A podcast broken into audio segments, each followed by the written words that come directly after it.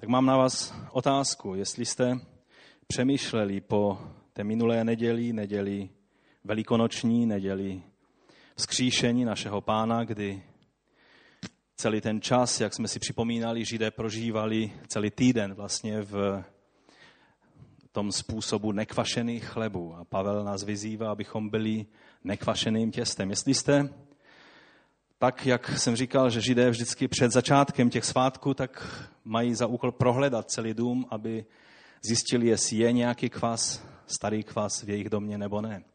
Jestli jste hledali nějaký ten starý kvas, jestli jste něco našli.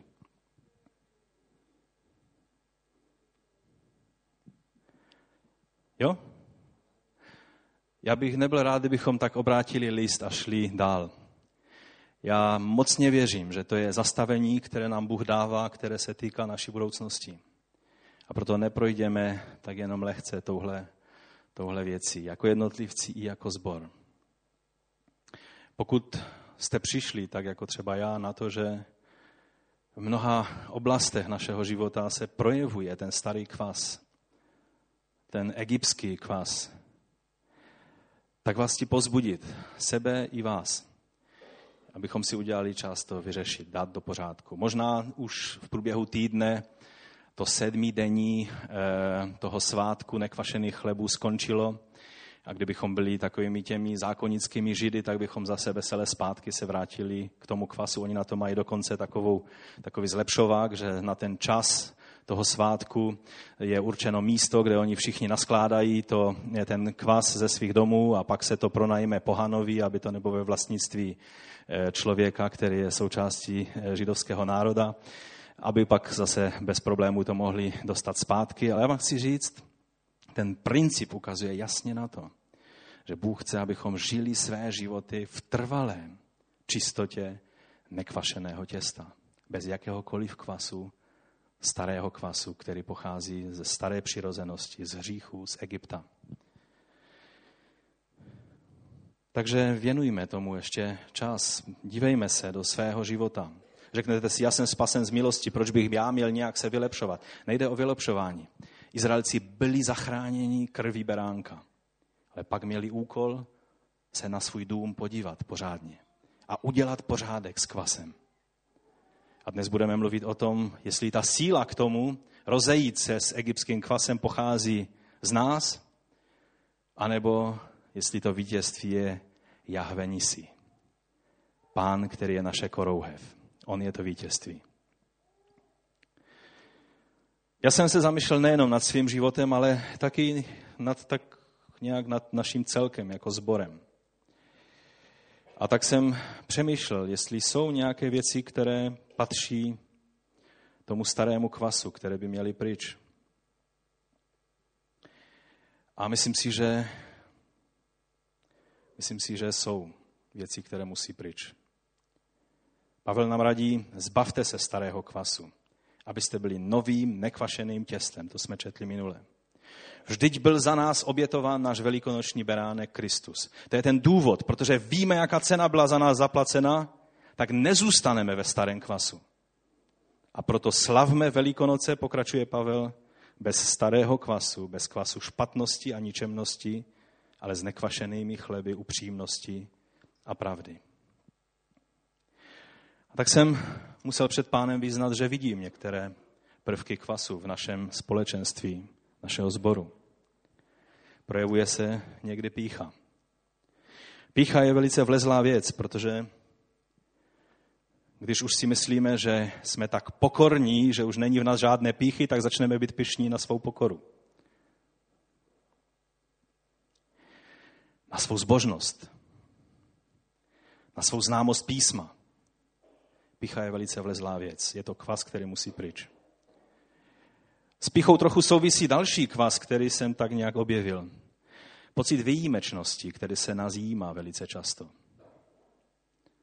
Víte, kdysi dávno, když jsem poprvé uviděl, že jeden z problémů, který tady na Slesku máme, je duch výjimečnosti nebo kvas výjimečnosti, tak tehdy, tehdy to způsobilo dost takový otřes a takový trošku takovou až nevolí mezi těmi lidmi, ke kterým jsem tehdy mluvil. To už je asi 15 nebo 20 let.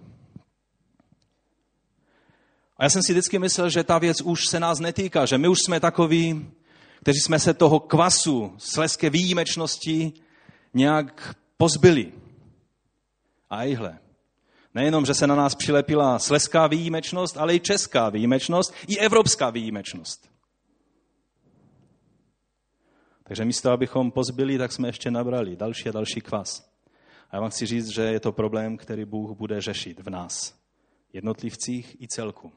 Mnohé postoje, které máme vůči jiným lidem, pocházejí z tohodle kvasu, který má tendenci prokvasit celistvost těla Kristova. Chybí nám pokora v tom, abychom se učili od jiných.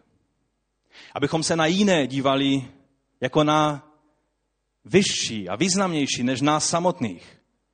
Dokonce někdy, abychom se na ně dívali jako, že rozumí těm božím věcem víc než my, až se potřebujeme učit. To je kvás, který Bůh bude v nás řešit. S tím taky souvisí další kvas, který jsem objevil, a to je náboženská tvrdost. Náboženství není přívětivé. Je to tvrdá věc.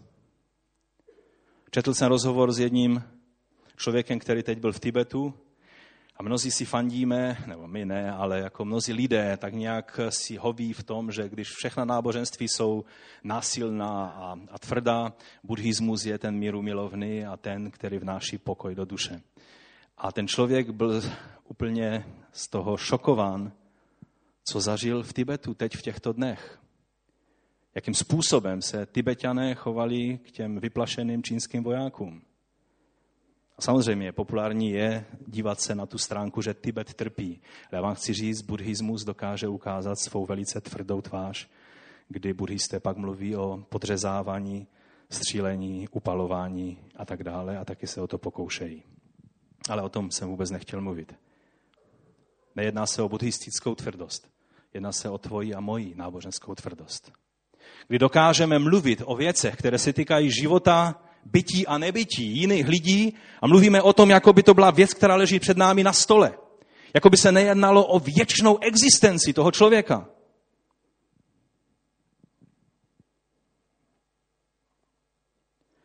Bůh bude jednat s tímto kvasem. Další kvás je všímání si nepodstatných věcí a naopak nechápání toho, co je podstatné. Jsem často konsternován právě tím, že dokážeme tolik času, úsilí a, a takového toho našeho vkladu a angažování se vložit do věcí, na kterých vůbec nezáleží.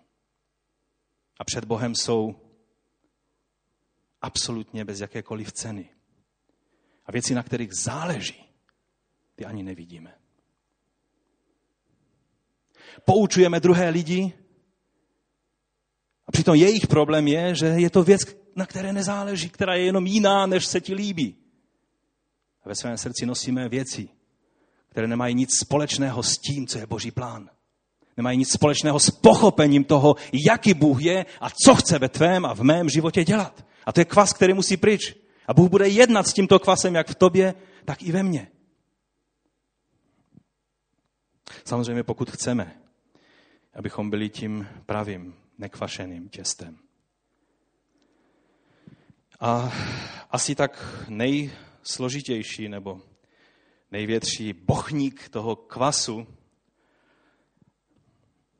jsem uviděl v další věci a to je nezájem. A pokud zájem, tak až tehdy, když se něco děje. Když ten druhý člověk vybočuje z řady. Když se dostane do problému. A ten zájem často není takový zájem, jako je zájem toho dobrého pastýře. Boží slovo říká, mějte zájem jedni o druhé. Záleží na tom, co prožívá tvůj bratr a sestra a co ty v té věci můžeš učinit.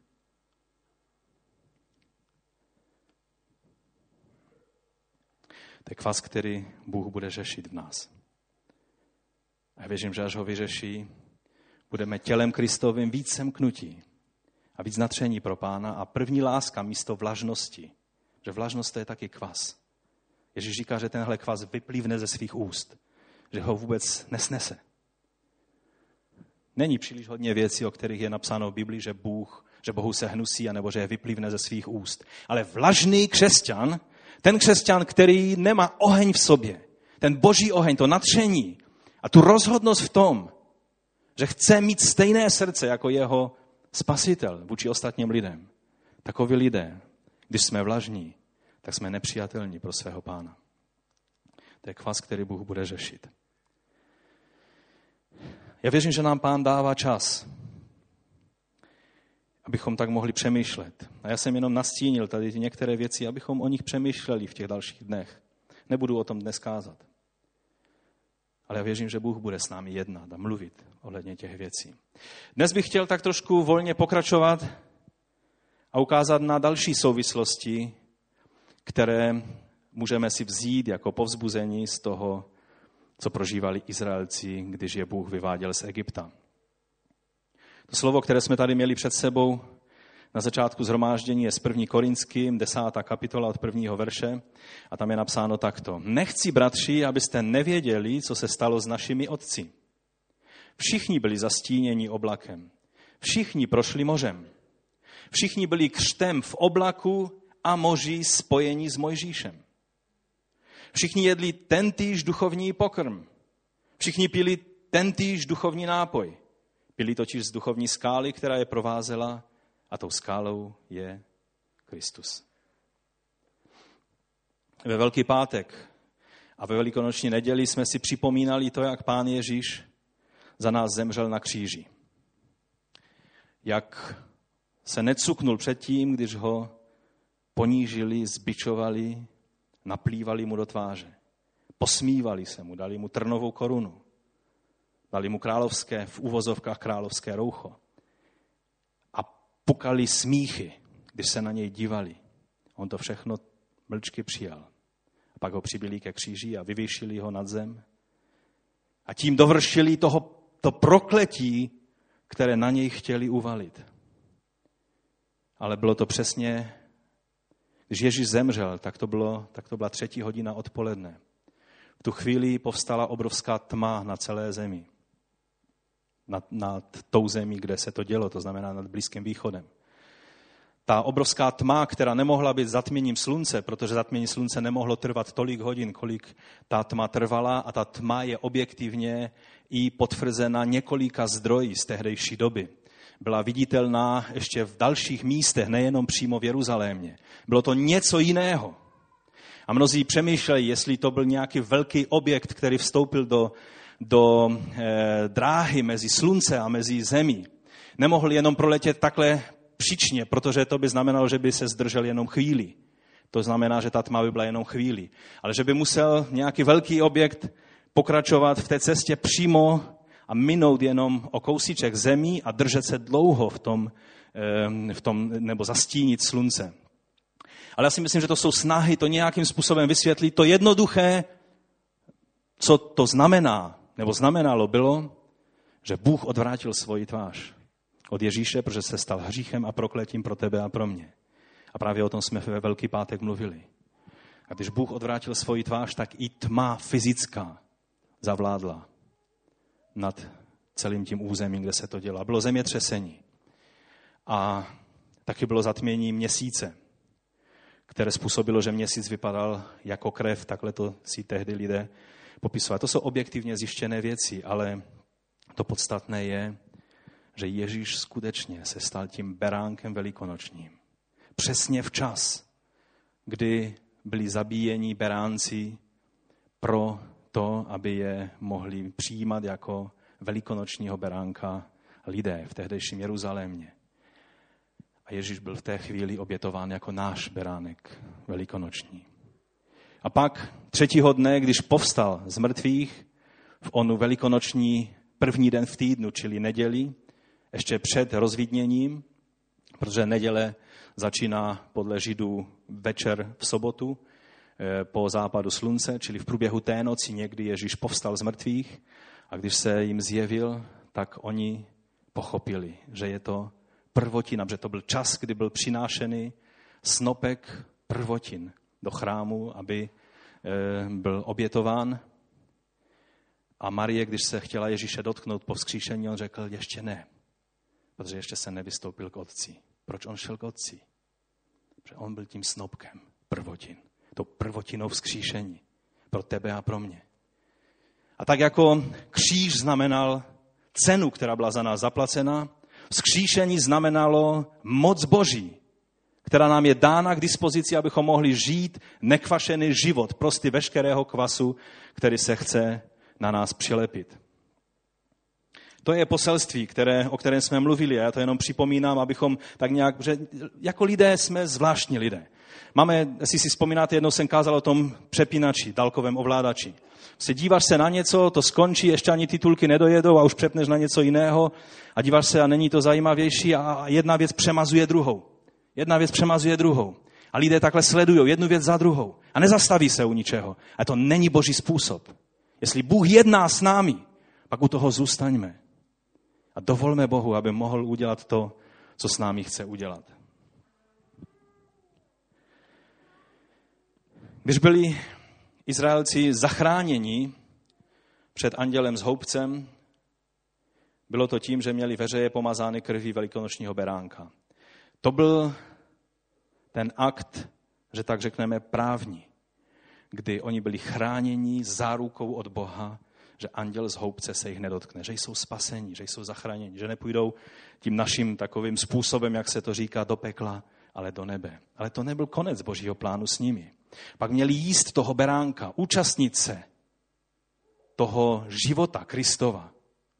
Tu oběť, kterou on vykonal, my máme přijmout osobně. Nejenom, že ona se stala jednou provždy v tom 33.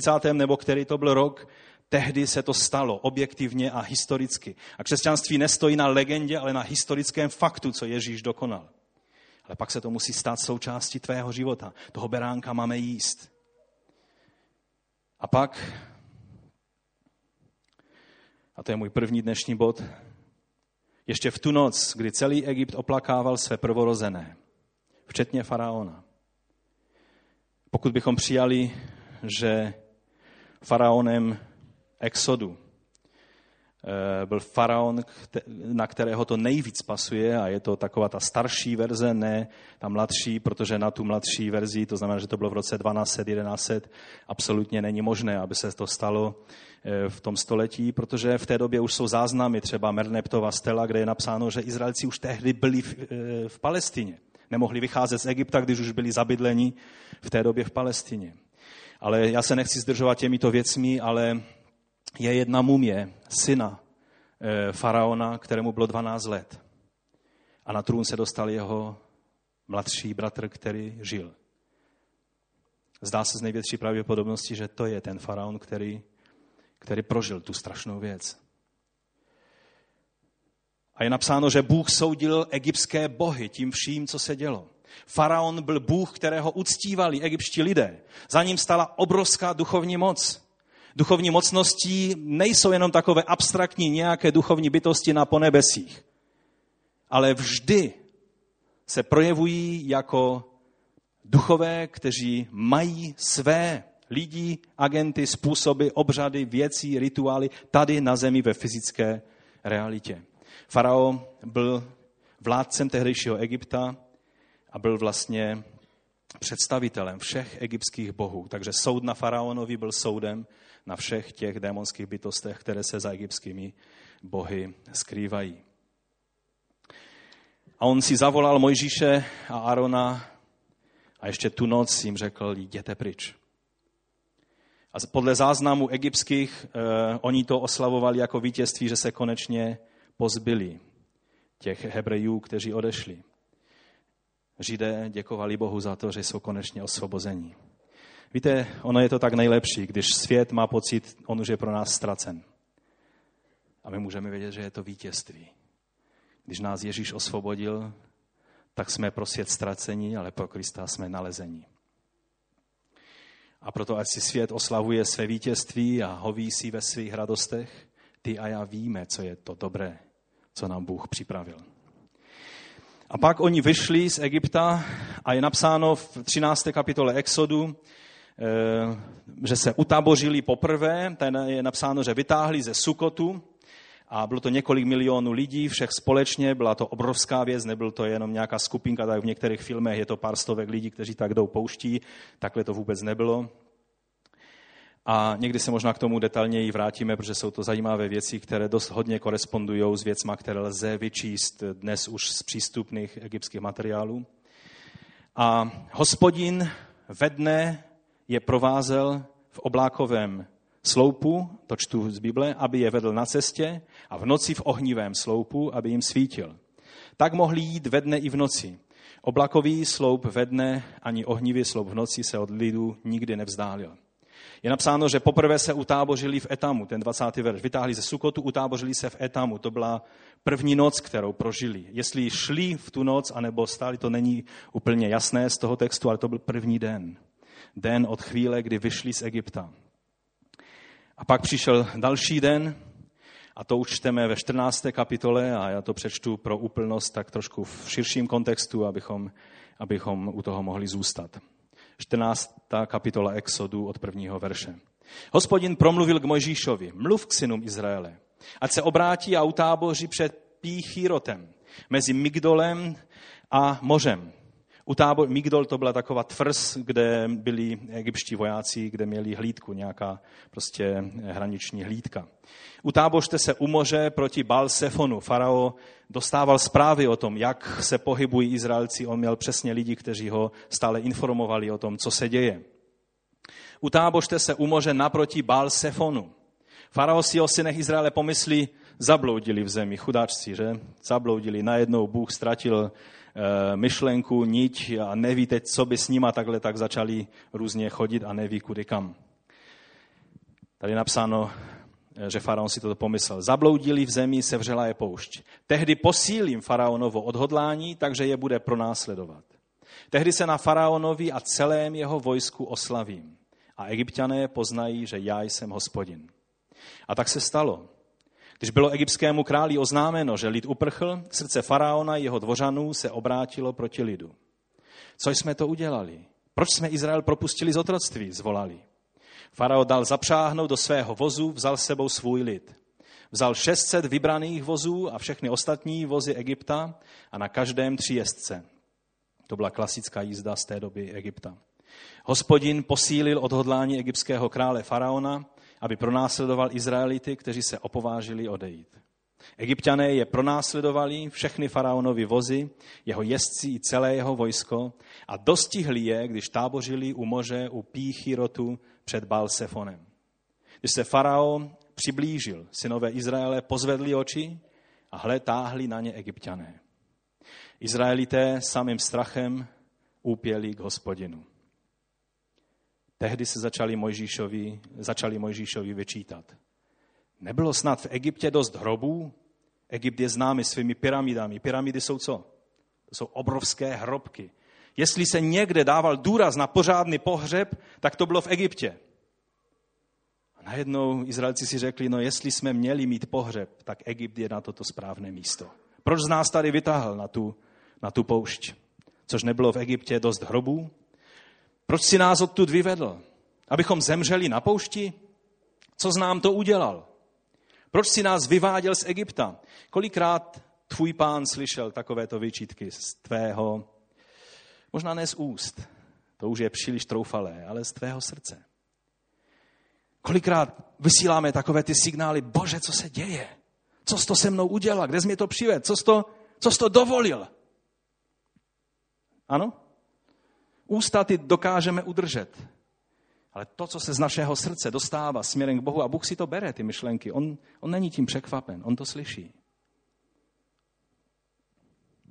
A tak oni se obrátili na Mojžíše. Neříkali jsme ti to už v Egyptě. Říkali jsme, nech nás být, ať otročíme Egyptu. Otročit Egyptu bylo určitě lepší, než zemřít na poušti. Ta teologie se stává stále víc a víc nebezpečná. Mojžíš lidu odpověděl, nebojte se, zůstaňte stát a dívejte se, jak vás dnes hospodin zachrání. Víte, když nám Bůh řekne, udělej to, udělej tamto, zaopatři si to, kup si to, udělej ty kroky, bod číslo jedna, dvě, tři, tak jsme v pohybu a, a, a říkáme si, něco se děje. Ale někdy, když nám Bůh řekne, a teď se zastav, nedělej nic. Pane, ale ty nevidíš, ta moje dcera, ten můj syn, oni se řítí do propasti. Zastav se, posaď se, nedělej nic. Ne, ne, ne, to nejde, pane, já, já musím něco dělat. Zastav se, posaď se, hospodin bude bojovat za vás.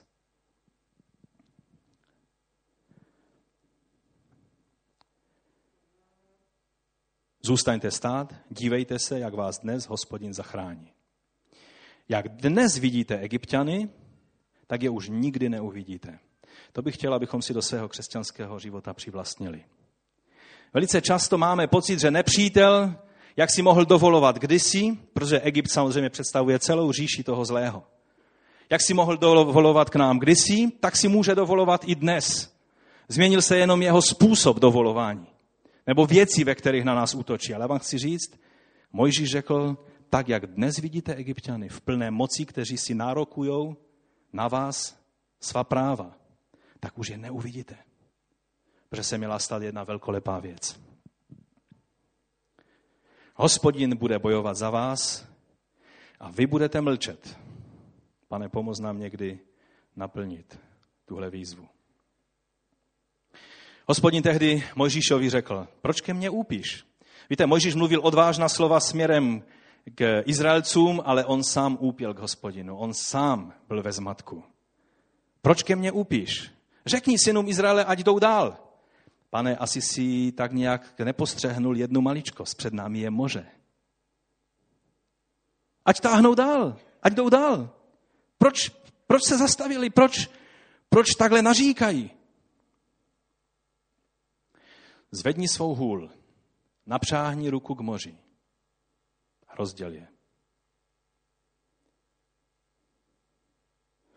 Mnozí se snaží vysvětlit ten fenomen, co se stalo, a tak nej taková čerstvější eh, informace na to téma byl celý film natočen jedním skvělým archeologem kanadským, tak eh, tam se mluví o erupci sopky na jednom z ostrovů poblíž eh, a že vlastně způsobila vlnu tsunami, ta erupce, a že vlastně i všechny ty rány a tak dále vycházely nějak z toho problému.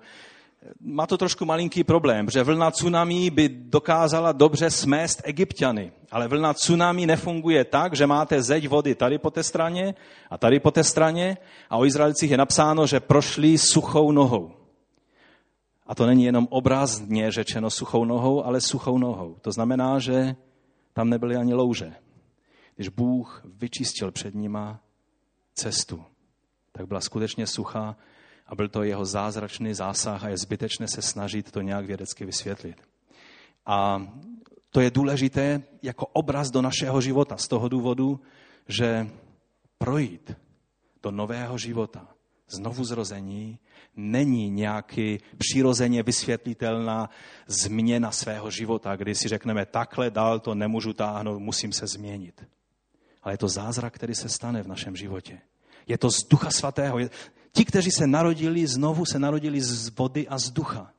Ne nějakým přirozeným procesem, i když by to bylo silné jak tsunami. Zvedni svou hůl, napřáhni ruku k moři a rozděl je. Synové Izraele projdou skrz moře suchou nohou. Já sám zatím posílím odhodlání egyptianů, takže vejdou do moře za vámi. Egyptiané si říkali, co budeme dělat? No tak, když jsou tak blbí a vlezou do té vody před námi, tak tam půjdeme za nima a tam je dostaneme. A nevěděli, že to je pas, kterou na ně nachystal hospodin. Já sám posílím odhodlání egyptianů, takže vejdou do moře za vámi. Tehdy se oslavím na faraonovi a celém jeho vojsku, na jeho vozech i jeho jezdcích. Tehdy egyptiané poznají, že já jsem hospodin, až se oslavím na faraonovi, jeho vozech i jeho jezdcích.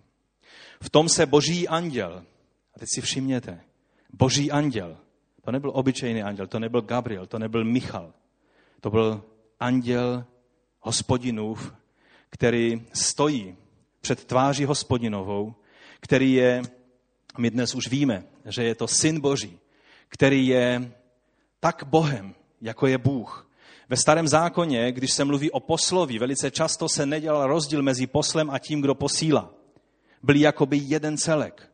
A tenhle obraz je ukázan tady na tom slovu malak, čili e, anděl, posel. Je to posel boží, o kterém je napsáno ve starém zákoně, že je to anděl metváře. Čili, že je to jakoby viditelné vyjádření neviditelného Boha. Boha je napsáno v Biblii, že nikdo nikdy neviděl. Ale pak jsou mnoha místa, kde se Bůh zjevil Izraelcům. Když mluvíme o e, projítí přes Rudé moře, že je, to, že je to obraz vzkříšení Ježíše Krista a pak e, vzkříšení nového života v každém z nás, pak od těch prvotin, které začínaly nedělí e, v den vzkříšení, se počítá 50 dnů k jakému svátku? K vylítí Ducha Svatého, k letnicím. Ale letnice byly taky starobily svátek izraelský a ten svátek ukazoval, nebo kdybychom sledovali, kde Izraelci prožili tento svátek poprvé, pak to bylo, víte kde? Pak to bylo ve chvíli, kdy Bůh se zjevil na Sinaji ve své moci, kdy celá hora se třásla a šel s ní oheň, kdy všichni slyšeli hlas hospodinů, jak mluví, jak uvedl Mojžíše jako prostředníka té smlouvy, kterou Bůh s nimi uzavíral a předával jim Toru a všichni Izraelci v obrovském úžasu a hruze. Kolem hory musel být udělány plot, aby nikdo se nepřiblížil k té hoře. Bůh jednal ze svou mocí s Izraelem. To byl 50. den. To byl den svátku Šavuot, nebo eh, pro nás letnice, kdy Duch Svatý se stoupil na učedníky ve veliké moci. Byl tam taky oheň, byl tam taky vítr a bylo to zmocnění církve nebo těch jednotlivých věřících k tomu, aby mohli jít a naplnit Boží vůli v moci Ducha Svatého. A tady mluvíme o čase, kdy oni vycházeli a ten anděl, který je vlastně osobou božskou, je Jahve, který posílá, kterého nikdy nikdo neviděl. Je to nebeský otec.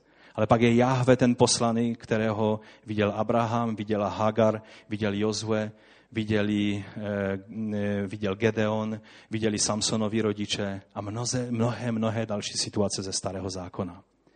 To je on, ten, kterému Židé ve svých spisech říkali Metatron. Je to ten, který byl prostředníkem staré smlouvy, protože s eh, Mojžíšem z Kéře je napsáno, že mluvil anděl. Anděl hospodinovi tváře. Takže je to náš pán Ježíš, který Eh, když se narodil a stal člověkem, tak byla jenom další forma, jak se Bůh neviditelný stal člověku viditelným. A tento anděl šel před eh, Izraelci a v té chvíli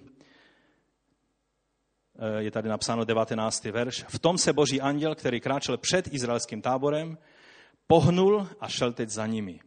Oblakový sloup, který byl před nimi, se totiž pohnul a postavil se za ně a vstoupil mezi eh, egyptský a izraelský tábor. Jedním byl oblakem a tmou, ale druhým osvěcoval noc a tak se jedni k druhým po celou noc nepřiblížili. Tady je nádherný obraz toho, že Bůh je naše vítězství a naše ochrana. Ten, který nás vede, ví i o okamžicích, kdy je třeba, aby byl naší zadní stráží. Aby se postavil za tebe tam, odkud zákeřně nepřítel chce zaútočit. A najednou on se stane pro tebe světlem a ty říkáš to duchovní, aha, takhle to je, tohle mám udělat. A egyptiané vidí jen tmu a tmu a nic jiného než tmu. Víš, jsou chvíle, ve kterých ty rozumíš situací, ale ďábel ji nerozumí. Jsou chvíle, kdy ty znáš jeho záměry, ale on nezná tvé záměry. Nedomnívejme se, že ďábel je všudy přítomný a vševědoucí. On se musí takhle pohybovat, samozřejmě v trošku jiných dimenzích, jak ty a já, a taky jeho poznání jen částečné, tak jak tvoje a moje, i když několikanásobně větší. A někdy pro něj je Bůh tmou, přes kterou není vidět. A pro tebe ta stejná tma je světlem, ve které vidíš Boží vůli. Tohle je Boží plán pro každé Boží dítě. Ale je třeba být součástí toho projítí skrze, skrze moře. A abychom to dočetli,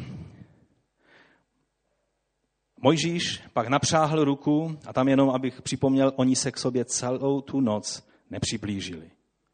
To byla noc, ve kterou oni bděli před hospodinem. To byla noc, která ukazovala na noc před vzkříšením Ježíše Krista. To byla noc, kdy měl začít nový život, kdy moc vzkříšení zvítězila nad, eh, nad tmou eh, toho zlého. Mojžíš pak napřáhl ruku nad moře a hospodin se do moře opřel silným východním větrem. Ten vanul celou noc, až se moře stalo souš. Vody se rozestoupily a synové Izraele prošli skrz moře suchou nohou. Vody jim byly stěnou po pravici i po levici, čili jednoznačný zázrak. Egyptiané je pronásledovali všichni faraonovi koně, jejich vozy jezdci a tak za nimi vešli do prostřed moře. A k ránu pak hospodin zhlédl z ohnivého a oblakového sloupu na tábor egyptianů a uvrhl ten anděl, totiž se projevoval fyzicky jako ten sloup šekina, ten oblak boží přítomnosti, anebo jako ten sloup ohně. Ehm, Gránu pak zhledl a je napsáno, že tábor egyptianů uvrhl do zmatku. Vyvrátil jejich vozům kola, aby je museli těžce táhnout. Víte, egyptiané měli dost rychlé vozy. Izraelci šli pěšky a nesli spoustu věcí sebou. Byli s nima i babičky, i dědečkové, i malé děti. A ti egyptiané by je tam dopadli velice rychle. Ale i na to Bůh pomyslel a tak řekl, mm, bude menší havárie, prostě ty vozy nedojedou tak, jak by chtěli. I takové technické věci někdy má Bůh ve své ruce a někdy musí způsobit věci, které pak člověk sedí a dumá nad tím, že se mu ta technika nějak zesypala. Kdybychom mluvili o moderních válkách, eh, jak Izrael byl napaden svými sousedy a spousta věcí, které se děly v těch válkách od 48. roku až po dnešek, mnoha svědectví jsou právě o tom, že najednou technika nějak selhala na straně nepřítele. Bůh je ten, který dokáže dělat tyto věci a často je dělá. Je nepříjemné, když Bůh se nemůže s námi jinak domluvit a někdy musí na techniku sáhnout, abychom spozorněli a poslouchali, ale to je jiné téma. Vyvrátili jejich vozům kola, aby je museli těžce táhnout. Tehdy egyptiané vykřikli, utečme před Izraelem. Tehdy konečně jim to došlo. Hospodin za ně bojuje proti Egyptu. To už bylo pozdě. Hospodin Mojžišovi řekl, napřáhni ruku nad moře ať se vody vrátí zpět na egyptiany, jejich vozy, jejich jezdce.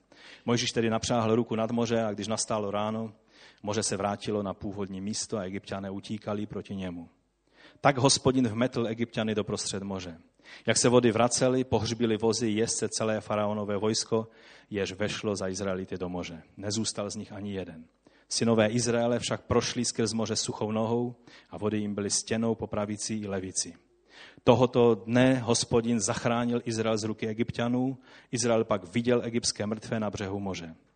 Izrael viděl velikou moc, kterou hospodin prokázal na egyptianech a tak se lid bál hospodina a uvěřil hospodinu i jeho služebníku Mojžíšovi. Ten verš je velice pozitivní, protože konečně Izraelci uvěřili, že se tady děje něco, v čem se projevuje obrovská boží moc. A teď, co to znamená do našeho života? Záchrana od anděla z houbce byla skrze krev velikonočního beránka, kterým je náš Pán Ježíš Kristus. Byl to ten právní, tak říkajíc právní akt, který způsobil, že bylo možné, aby Bůh nehleděl na naši nepravost, ale na beránkovou čistotu a spravedlnost. Abychom nezahynuli s egyptiany. Pak jedlí toho beránka, což ukazuje na vnitřní prožívání, na vnitřní přijetí, na vnitřní život, který v každém Izraelci, v každém křesťanu je vnitřní život Kristův, protože jinak nejsme jeho. Pan Ježíš říká, a to jsem už citoval i minule, že pokud nejíme jeho tělo a nepijeme jeho krev, to znamená, nemáme účast na tom beránku na každý den. Není to připomínání si jednoho aktu, který se stal na Golgatě ale je to účast vírou na každý den. Tím, že se účastníme a symbolicky to vyjádřujeme večeří páně. Tak kdo nemá účast na tomhle, tak nemá v sobě život. To říká u Jána v 6. kapitole e, pán Ježíš.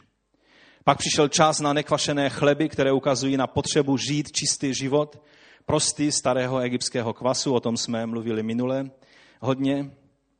Ale problém je v tom, že to oddělení od Egypta bylo vnitřní věci každého Izraelce, ale navenek se toho moc nezměnilo. Naopak, zdá se, že v té chvíli vůči sobě poštvali skutečně veškeré moci, jak duchovní, tak i militární celého Egypta. Víte, v tom okamžiku najednou se stala jedna věc a to chci, abychom, abychom pochopili, že to je velice důležitý duchovní princip. Když byli otroky v Egyptě, tak farao jim zorganizoval život a byl v tom systém. Ale najednou Izraelci vyšli z Egypta a farao, když je chtěl dostihnout, co chtěl s nima udělat? Vrátit je pěkně zpátky a říct, no a teď zase běžte zpátky ke své práci. Kde jsme to skončili? Tady máš šlapat hlínu, tady přines slámu. Takhle to farao zamýšlel?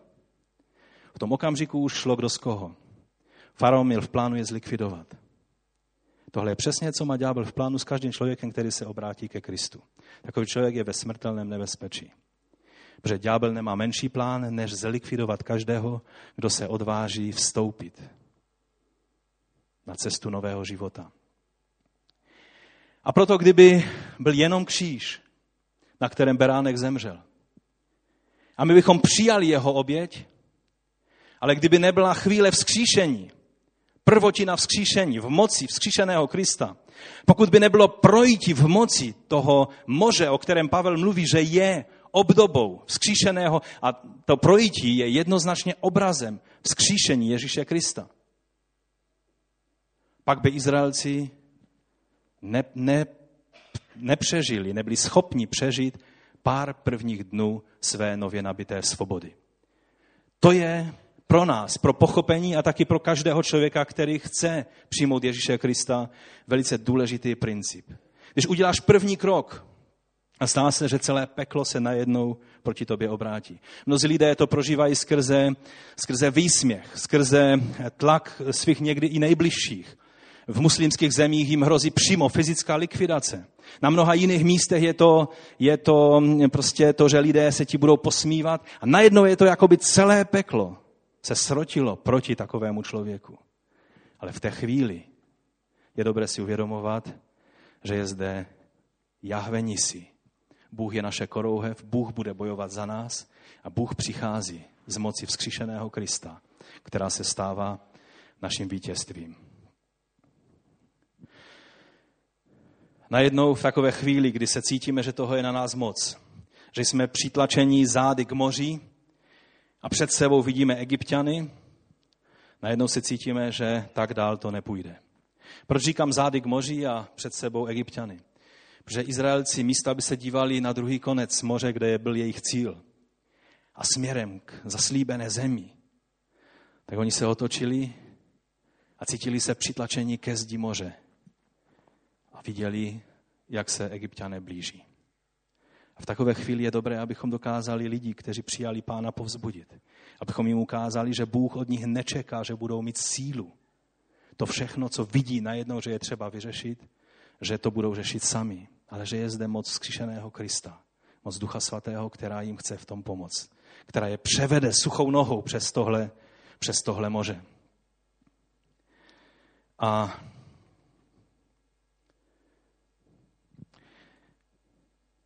Farao, když byl odhodlán je zničit, tak tady, nádher, tady je nádherný, nádherný obraz, který ukazuje na Ježíšovo vzkříšení, že moc faraonova, toho knížete temna, ve vzkříšení byla zlomena. Na kříži bylo za tebe zaplaceno. Ale v moci projítí rudým mořem, suchou nohou, se stalo vítězstvím vzkříšeného Krista pro tebe i pro mě, ale zároveň pohřebištěm pro toho zlého. Proč ďáblu dáváš tolik moci ve tvém životě, když on skončil v Rudém moři? Izraelci viděli, jak vyplavuje moře mrtvá těla těch egyptských bojovníků, kteří se odvážili je pronásledovat spolu s faraonem. Proč mu tolik dáváme prostoru? Když s ním bylo skoncováno. A vzkříšení je potvrzením toho, že jsi svoboden, že Bůh pro tebe vydobil svobodu, nejenom za tebe zaplatil, ale dal ti i možnost žít podle nekvašeného principu v moci vítězného Krista, nejenom tak nějak se plahočit a plazit a protloukat životem svého křesťanství, ale jít vítězně a žít v moci vzkřišeného Krista. Protože to je boží plán pro tebe a pro mě.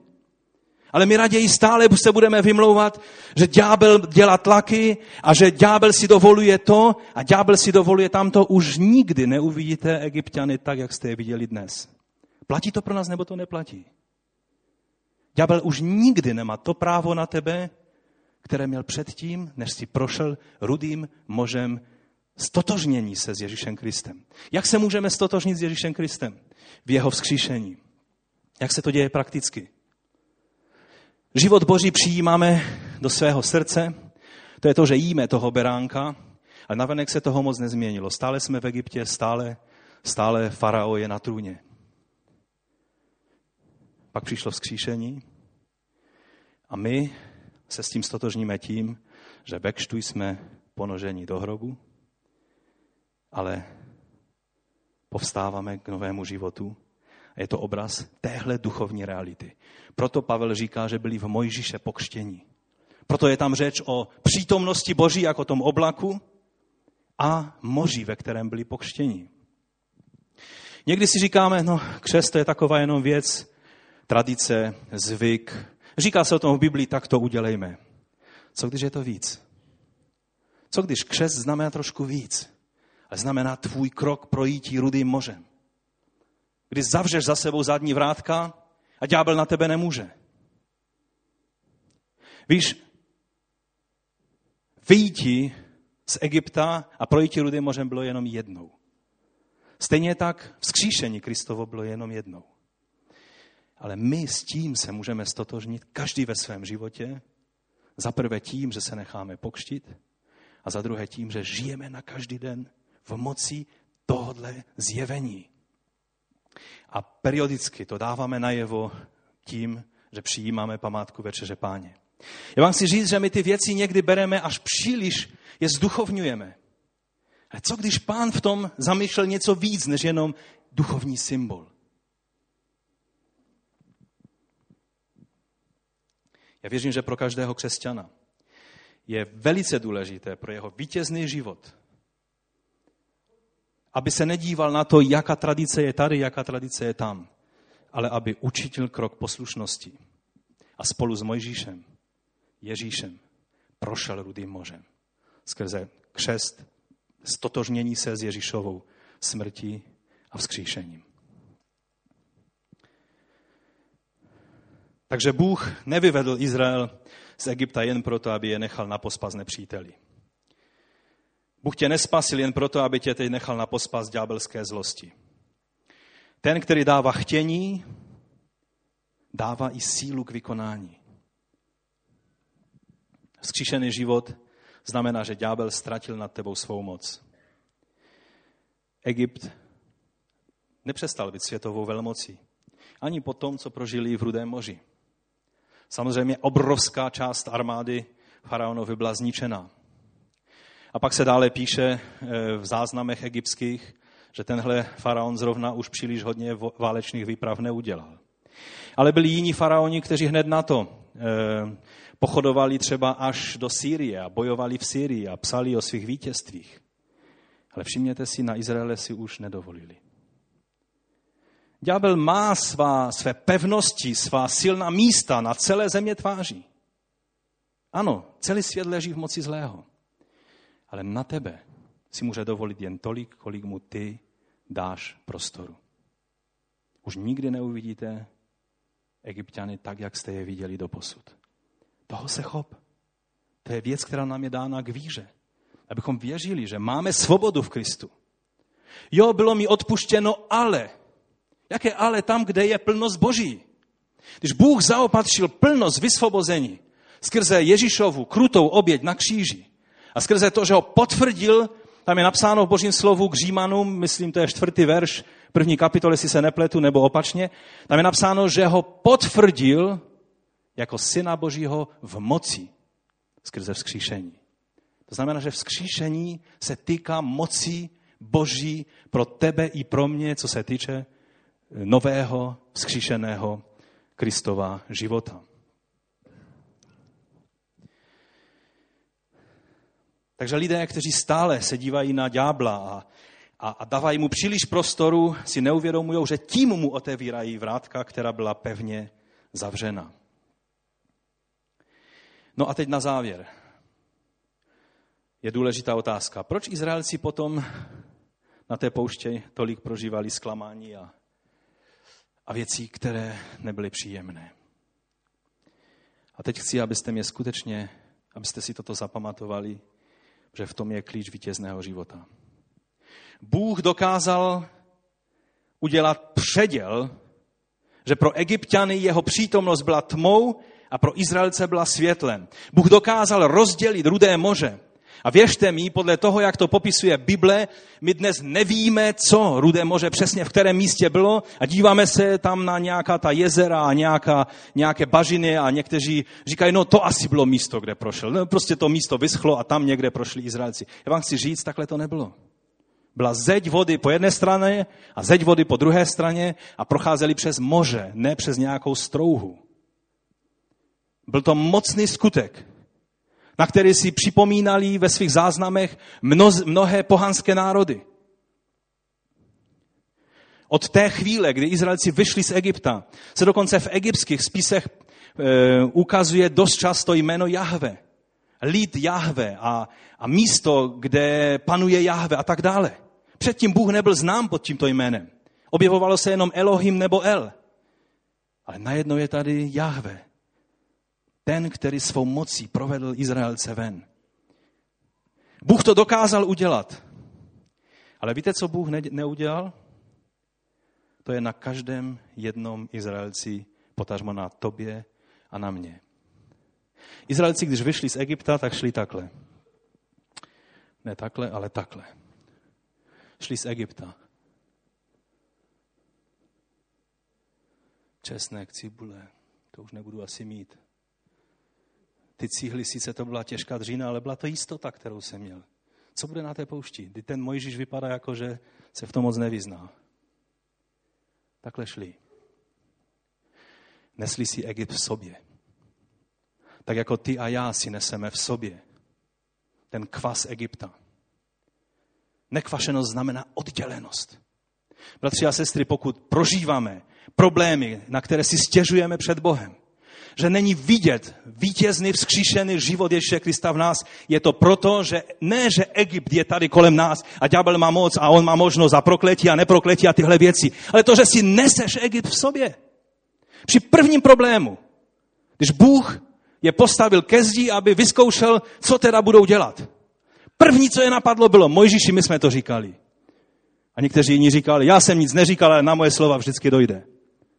Neměli jsme odcházet z Egypta. Teď se podívejte, kde nás přivedl. Je to naše, náš konec. Není v lidských silách, abychom z téhle šlamastiky se dostali. Nebylo nám lépe. Ty egyptské hroby, tam bychom aspoň měli slušný pohřeb. Tady moje kosti budou ležet jak od nějakého psa na poušti. Já vám chci říct, Egypt Bůh dokázal oddělit velikou mocí ale vyčistit ten starý egyptský kvas. To je na tobě a na mě, nakolik se rozhodneme vzít ty věci skutečně vážně. A to je vše, co jsem vám chtěl říct. Postaňme k modlitbě.